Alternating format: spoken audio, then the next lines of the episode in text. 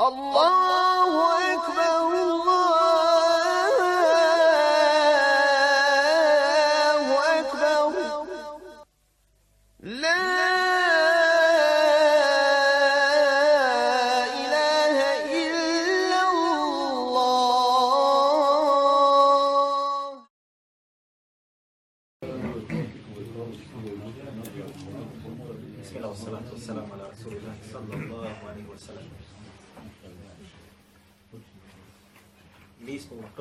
Naša dva druženja govorili o slabostima imana.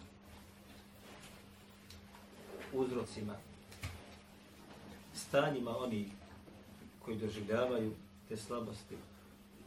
I rekli smo prilike da je to najčešće znači bolest koja se nalazi u srcu. I za nju nema lijeka, rekli smo osim ono što smo do tada spominjali, Allahu je Đelešanu u knjige, a konačni lijek ćemo inša Allah spomenuti, inša Allah, ono što se rekli učenjaci, možda na kraju ovoga, ako ne, one, onda u našem sljedećem druženju, inša Allah. Ta. Stali smo, ukoliko se ne varam, kada smo govorili tamo da i metak je između ostaloga taj koji utječe na slabost čovjekovog imana. I također smo naveli nekoliko ajeta i čini mi se da smo spali do haditha jednoga, pa ćemo samo nakratko to spomenuti onda ćemo krenuti inša Allahu ta'ala u onome što nam preostalo.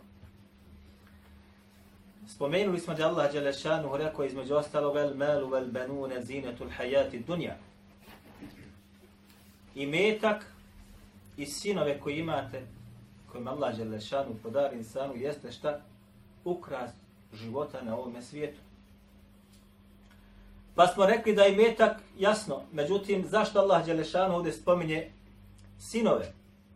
Pa smo rekli između ostaloga da bi se došlo do sina mora biti šta? Supruga ili žena. Stoga je i žena između ostaloga ovdje šta? Ta koja je zine ukras i koja sa svojim ukrašavanjem može čovjeka kao što ga može i metak, kao što ga može njegovo dijete, šta? Odvesti sa pravo puta, a često zna biti uzrok da insanu iman oslabi.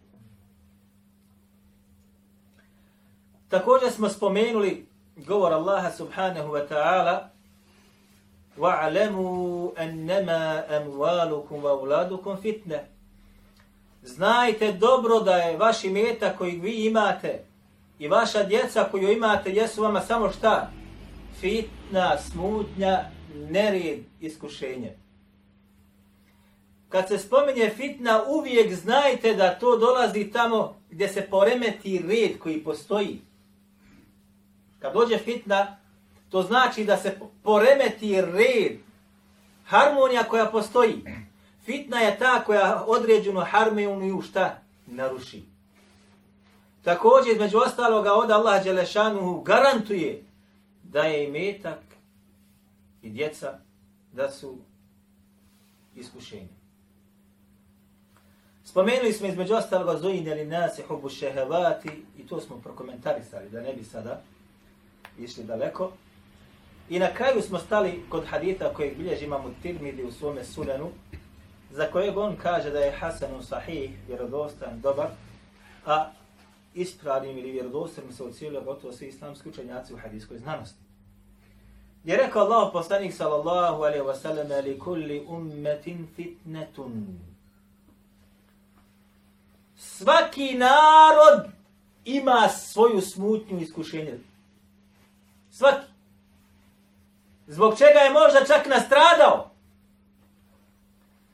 Wa fitnetu ummeti wa fitnetu ummeti il-malu a kaže smutnja, nered ili iskušenje za moj ovaj umet ili narod jeste šta? El malu Imetak. Kada pogledate, braćo moja draga, kroz istoriju Islama, naćete da je sin ubijao svoga oca da dođe na vlast da su jedni druge trovali da bi došao na vlast.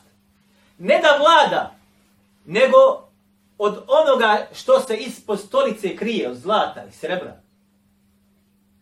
Iako bi halife svim tim svojim rođacima i sinovima, amidžama i tako dalje, propisivali mjesečnu plaću koju su dobivali ogromnu. Ipak mnogi od njih su žudili da ubiju svoje vladare i rođake da bi došli na vlast. Neki su čak i uspjeli. I nije nam o tome da govorimo. Nema sumnje da je ovaj umet iskušan sa imetkom. Ovaj umet je toliko postao škrt po pitanju dijeljenja na Allahom Đalešanuhu putu da ne možete ni zamisliti. Braćo, ja sam probeo dvije godine u Jordanu studirajući, a da me nikad niko nije upitao da li ti šta treba. Dvije godine. Od Jordanaca me nikad niko upitao nije da li ti šta treba. Znate ko me upitao? Moj gazda gdje sam stanovao u zgradi, koji je sam bio potreban. A svi su znali da ja studiram šarijatske znanosti. Nikad niko nije upitao treba ti šta. A vjerujte mi, kad sam bio u Egiptu, znao bi ti dat neko, samo te vidi ovako, skenira te, zna da si stranac i zna da si došao da studiraš, samo ti ubaci. Narod škrt. Narod koji ne voli da dijeli na Allahume putu.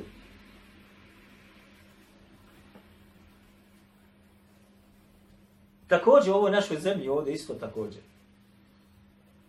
Ljudi se boje dijeliti na Allahom dželešanom putu. Shodno svim ajetima koji su došli, shodno svim haditima koji su došli, jasno da nikada se neće umanjiti sadaka koja se dadne. Nikada. Kako došlo u ajetu kod imama muslima. Nikada. A Allah dželešano pisao da onaj koji troši svoj metak na Allahom putu je sličan čemu? Zemlju koji se posije, a iz njega iznikne koliko klasova? Stabljala. Koliko stabala? Sedam fi kulli sumbuleti mi'atu habbe. A u svakome tome klasu koji se pojavi god na vrhu klas, a stabla, nalazi se po stotinu zemlja. Odnosno, Marko, da, sedam ćeš još dobiti sigurno. Sigurno sedamsto dobijaš. Wallahu yudha'ifu liman yasha, a Allah uveća opet kome hoće i mimo tela. Kako ćeš dobiti 700? Nemoj mene pitati, ali sigurno će ti doći. Ili će biti sačuvan da ih izgubiš. U bolesti, u nesrećama i tako dalje. Između ostaloga, ono što utječe na slavost imana kod vjernika, jeste, kako kažu islamski učenjaci, pulul emeli, ili duga nada. Vi ćete naći ljude koji su na samrtnoj postelji.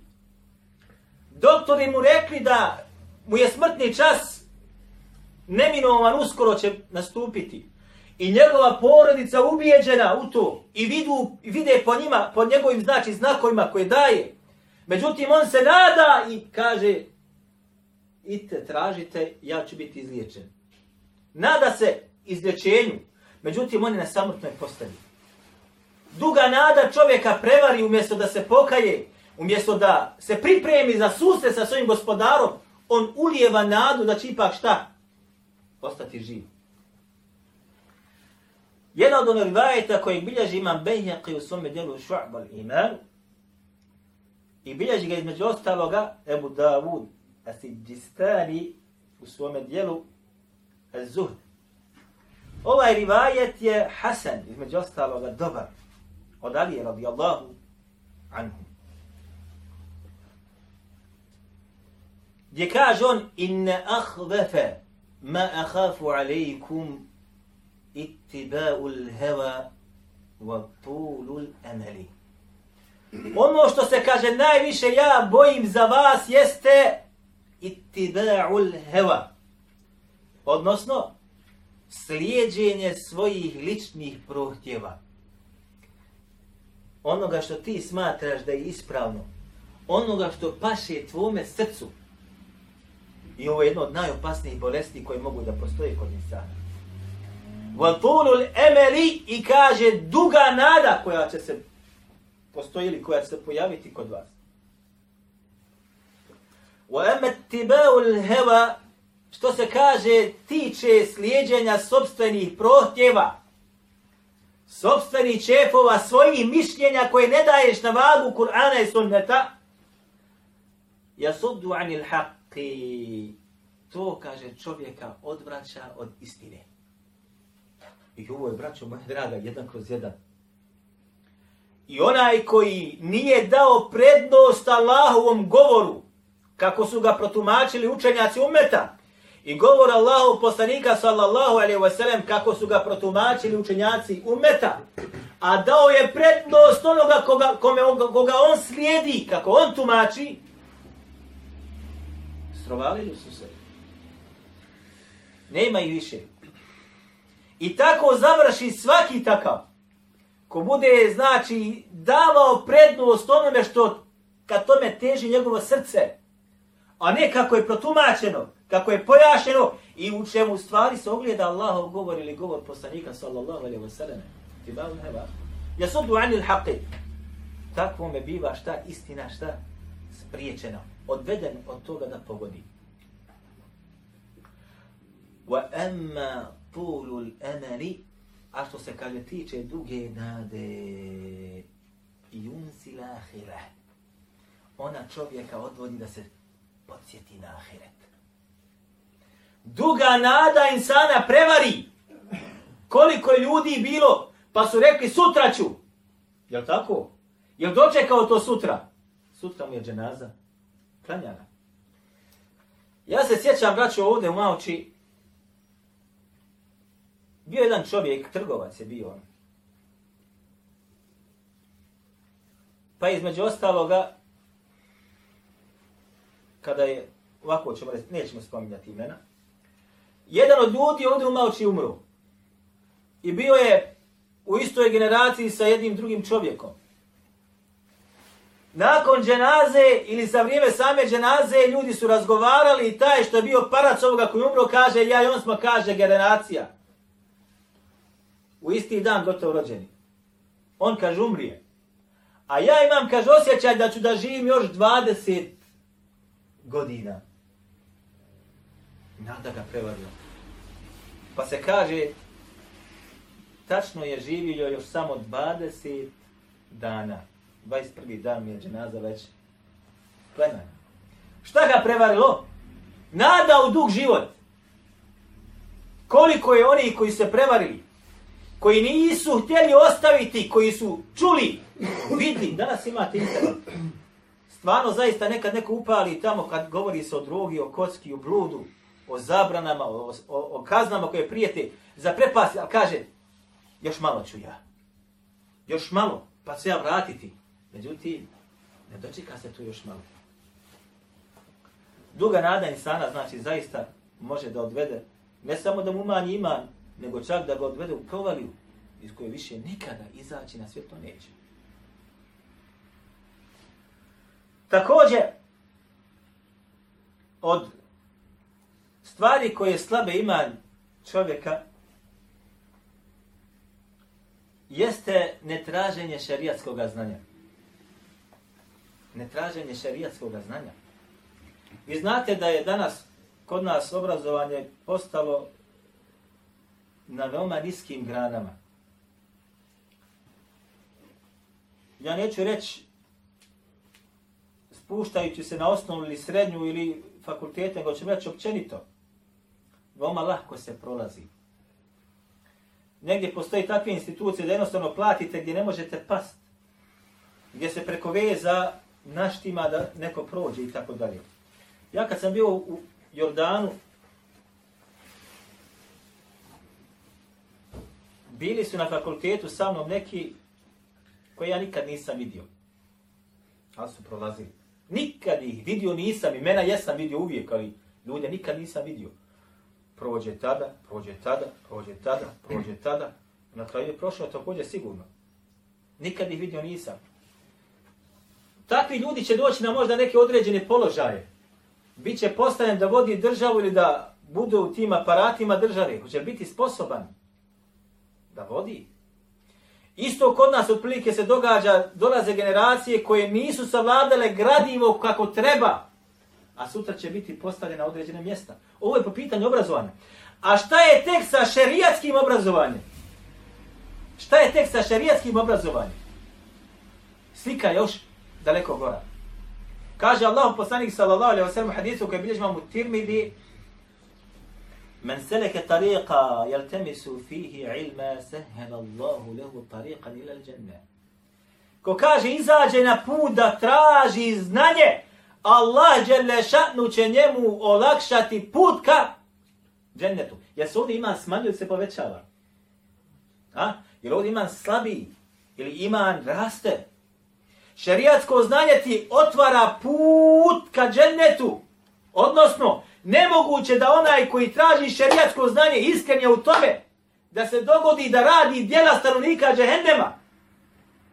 Nego onaj koji traži šerijatsko znanje iz, izučava ga, Allah subhanahu wa ta'ala njemu olakšava da, tra, da radi djela stanovnika dženneta. U drugom rivajetu, sehel Allahu bihi, sehel Allahu lehu bihi tariqa del džennet. Allah će njemu, zbog toga što je izašao na put da traži znanje, olakšati put do dženneta.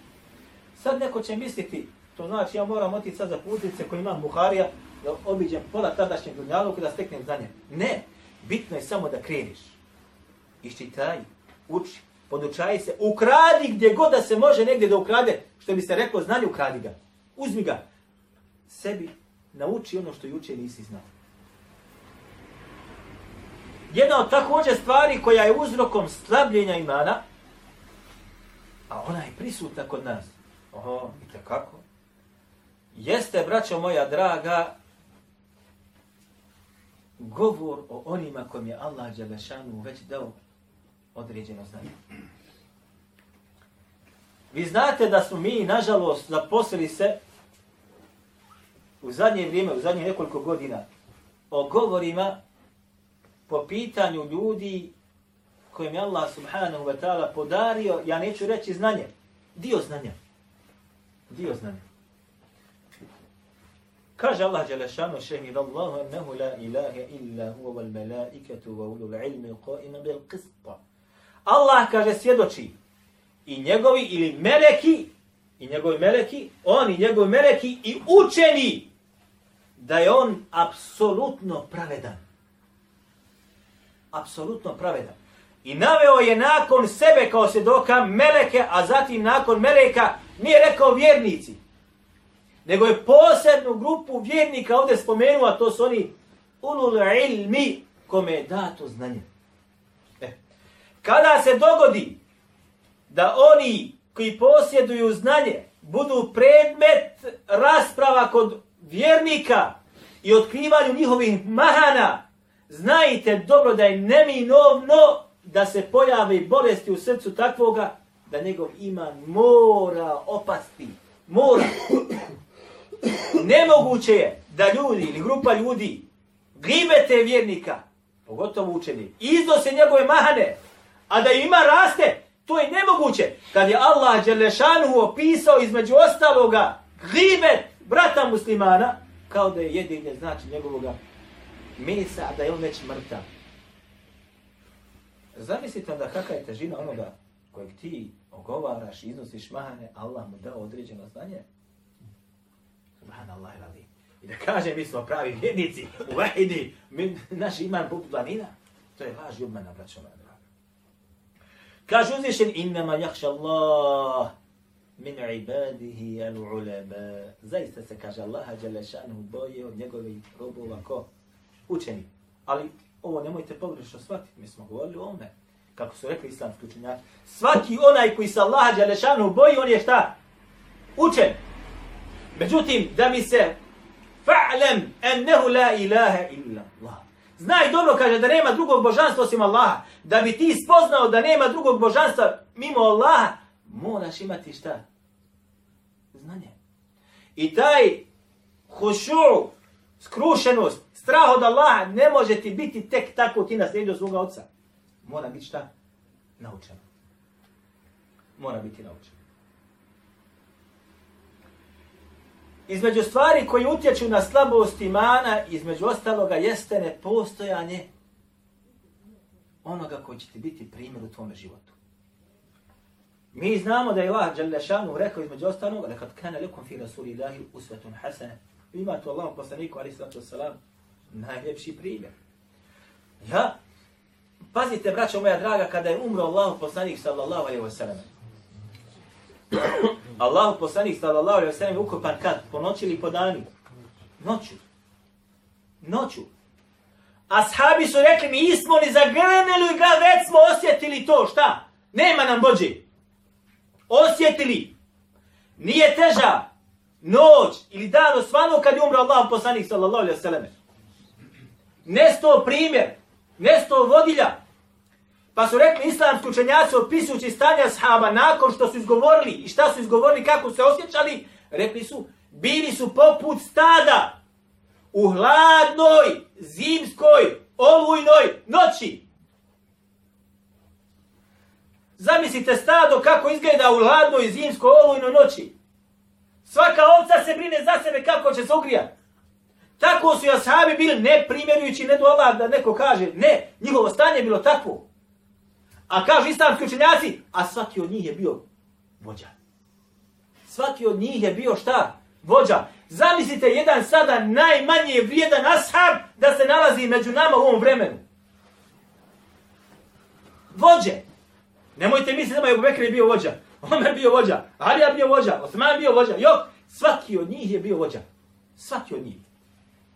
Ali kada su izgubili onoga na koga su ogledali, a, težina, teškoća, nisu bili više isti kao što su bili sa Allahim poslanikom sallallahu alaihi sallam. Zato kažu islamski učenjaci među ostaloga, kada ne, ne, nema džemaat, zajednica, kada nema ljude u koje se ugleda, kod ljudi šta? Iman. Ne osjeti se to. Ne osjeti se. Ali polako nestaje. Polako nestaje. Zamislite jedan sada grad. Grad jedan, da nema ni jednog učenog čovjeka u njemu. Ljudi koji poznaju Allahovu knjigu, ljudi koji poznaju sunet Allahu poslanika sallallahu alejhi ve selleme, koji tumače Allahu dželešanu vjeru, pitaš, odgovara. Kako je vjernicima u tome gradu? I tako da žive deset godina. Jer raste iman ili opada? Pojedinačno možda nekom ne raste. Ali kad pogledaš zajednicu, samo ide, ide toga. Dobro, gdje je lijek za ove bolesti koje smo dosta spomenuli? Kako lijek pronaći? Nemojte, braćo, imati jednu krivu sliku.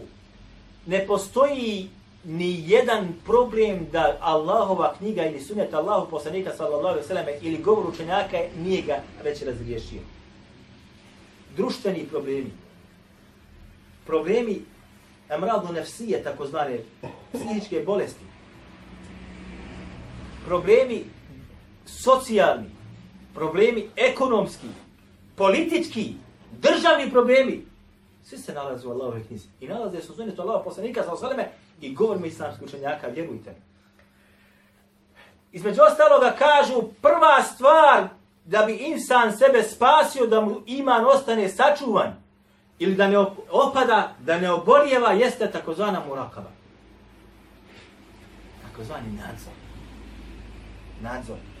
Gledajte, na ovom dunjalu ko nas uče, između ostaloga kažu da bi firma bila uspješna, mora se detaljno poznavati šta u nju uđe i šta iz nje izađe.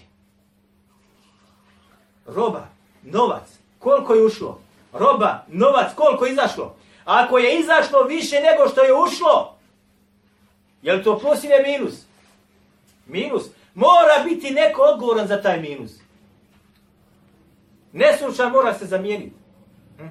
Također kod insana mora vjernika da bude ovaj način nadzora. Kaže Allah Želešan, ja ih ledina amanu, teku Allaha, wal tanzur nefsu ma qaddemet li gan.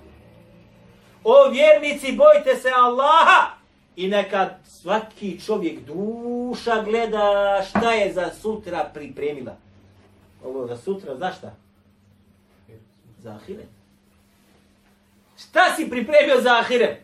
Svako od nas koliko gibeta, koliko pogleda, koliko ružnih riječi, koliko Kur'ana, koliko haditha, koliko noćnog namaza, koliko obaveznog namaza, koliko iskrenog namaza, koliko dova, koliko posta, propali su. Kad počne samo pisat ko to si.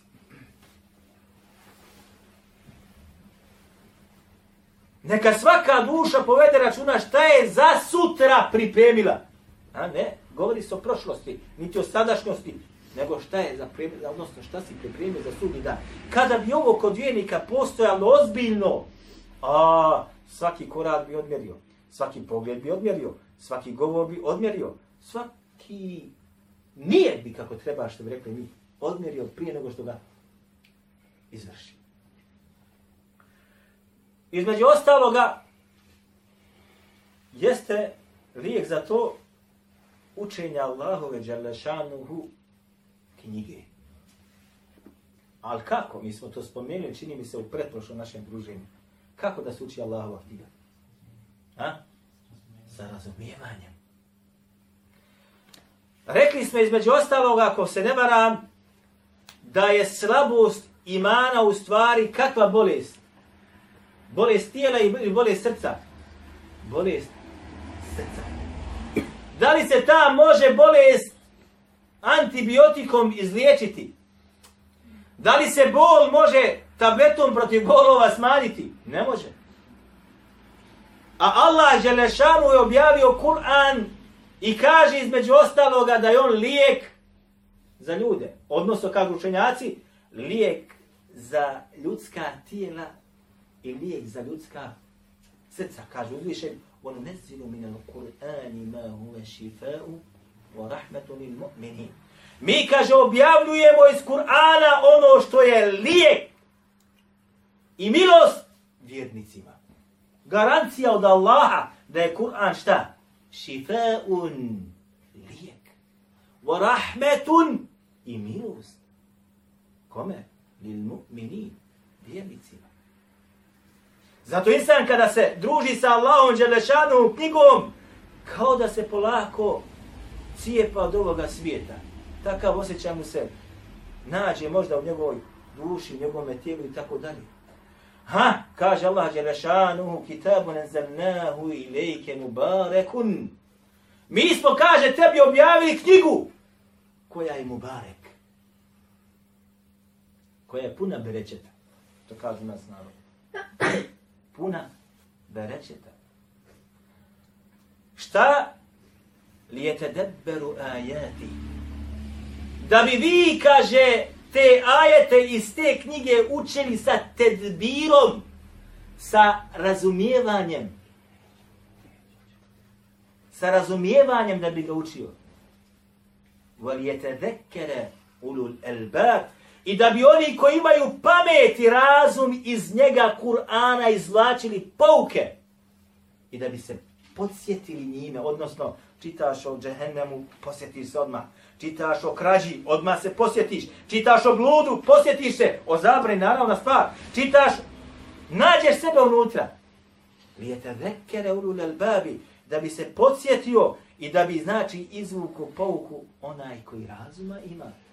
Stoga, braću, znajte dobro, čovjek koji iz Kur'ana ne može izvući pouke i ne može sebe da nađe unutra, znajte dobro da nije od onih koji Allah Đelešanu dao razum, makar bio magistar ili doktor ili znanosti.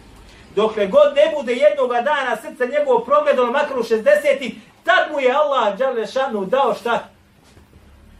Mogućnost shvatanja onoga što se krije u njegovoj, njegovoj knjizi. Između ostaloga,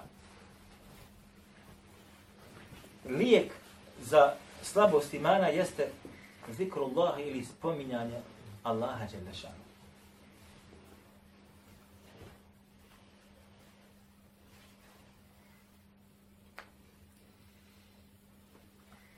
Na mnogim mjestima Allah Đelešanu hu podstiče vjernike da Allaha Đelešanu spominje. Kaže uzvišeni, ja juhele dina amenu zkuru Allahe zikren kathira. O, kaže vjernici, spominjite Allaha Đelešanu hu zikren kathira. Kakvim spominom? Bezgraničnim Nije rekao koliko. Nego šta? Kethira jeste ogromno. Mnogo. Nema granice. Odkle? Dokle? Nema granice. Ela bi zikri Allahi tatma innul kulub, kaže Allah Đelešanuhu, zaista se sa spominjanjem Allaha srca smiruju. Eto, probaj. Sad će neko reći, pa ja, kad sam imao težak situaciju, tešku stanju, ja sam kad spominjao Allah, nije bilo kad lakše. Ništa mi lakše nije bilo. Nije naravna stvar kad nisi ga nikad prije toga spominjao ili si ga spominjao veoma malo, a mi prošli puta rekli da je ma, oni koji spominju Allah Đelešanu malo, njihove osobine su osobine koga? Munafika. Vala jedkoruna Allaha illa qalila. I Allah Đelešanu ne spominju osim malo. Kad treba, ja ću ga spominu. Kad sam je lijepo rad, ne treba mi da ga spominjem. I onda kad insan dođe u tešku situaciju, spominje Allaha Đelešan, dobije Allah, ali ništa lahkoće ne osjeća. Zbog čega? nisi svezan užetom koji je između tebe i tvoga gospodara. Ne postoji. Ali kad je uspostavi insan tebe i tvoga gospodara, zaista spominjanja Allaha Đelešanu tvoju teškoću olakšava. Olakšava. Došao je čovjek, ovaj rivajet bilježba muslim sume sahihu, Allahom poslaniku sallallahu alaihi wasallam i kaže, između ostaloga, inne šara'a al-islami kethurat alije. Zaista su mi, kaže, propisi vjere islama postali imaju puno, imaju mnogo. Ne može čovjek sve da stigne. Pa kaže, Allaho poslaniće, naredi mi jedan kojeg ću ja da se drži, kojeg ću da prihvati i neću odstupati od toga. Kažemo Allah poslanik sallallahu alaihi wa sallam la jezalu lisanu neka tvoj kaže jezik bude neprestano. Ratu ben bi zikrillah ili min zikrillah. Neka tvoj kaže jezik bude stalno vlažan vlažan od spominjanja Allaha jalla ja znam da smo svi ovdje pali svi i ja a mnogi možda i od vas. Naš jezik često bude vlažan od spominjanja lijepe hrane možda. Ili kod nekih spominjanja ljudi sa mahanama ili otkrivanjem mahana. Ili u oranju, ili u sjeći drveta, ili u zarađivanju novca. Ali da bude insanu stalno jezik vlažan od spominjanja Allaha, malo je tako. Kažem jedan brat skoro, upoznao sam, kaže, čovjeka, došao je u Bosnu, ja sam ga, kaže, između ostaloga, ona je proveo kroz Bosnu nekoliko dana, sam se, kaže, družio sa njim, u Saudiji. Ja, kaže, čovjeka nisam vidio, a da, kaže, njegov jezik se ne pokreće. Čitavo vrijeme. Ja, kaže, ne znam arapski, ja sam samo bio šofer voza. Gdje je treba tu, idem, vozim, gdje treba tu čitavo vrijeme i boravak koji on ovdje proveo, šta? Njegov jezik je stalno slavio Allaha Đelešanu. Prvi put čovjek došao u Bosnu. Vidi šumu, veliča Allaha. Vidi vodu, veliča Allaha. Čini istighfar, vidi žene koje su nepropisno obučene, traži oprosta od Allaha. Čitav kaže ovaj dane koje je proveo ovdje kod nas, proveo je kako? U spominjanju Allaha Đelešanu. E, nisam mi od toga. Između ostaloga, i ovo je posljednja koju ćemo spomenuti večeras, lijek za slabljenje imana jeste vraćat dova. Jeste dova. Kako kaže Allah Jalla šanu, kala rabbukum udu'uni estajib lakum. I tvoj gospodar je, kaže, rekao, zovite me, ja ću vam se šta? Odazvati. Odu'uni, Zovite me, naređuje nam, subhanallah. Esteđib lekum, da se ja vama šta odazovem. Traži Allah Želešanu od meni od tebe da, da ga dozivaš, da ga moliš. A insan kada dođe u tešku situaciju, još pogotovo imansku situaciju, ko može pomoći? Ko može njegov srce izliječiti? Ko njemu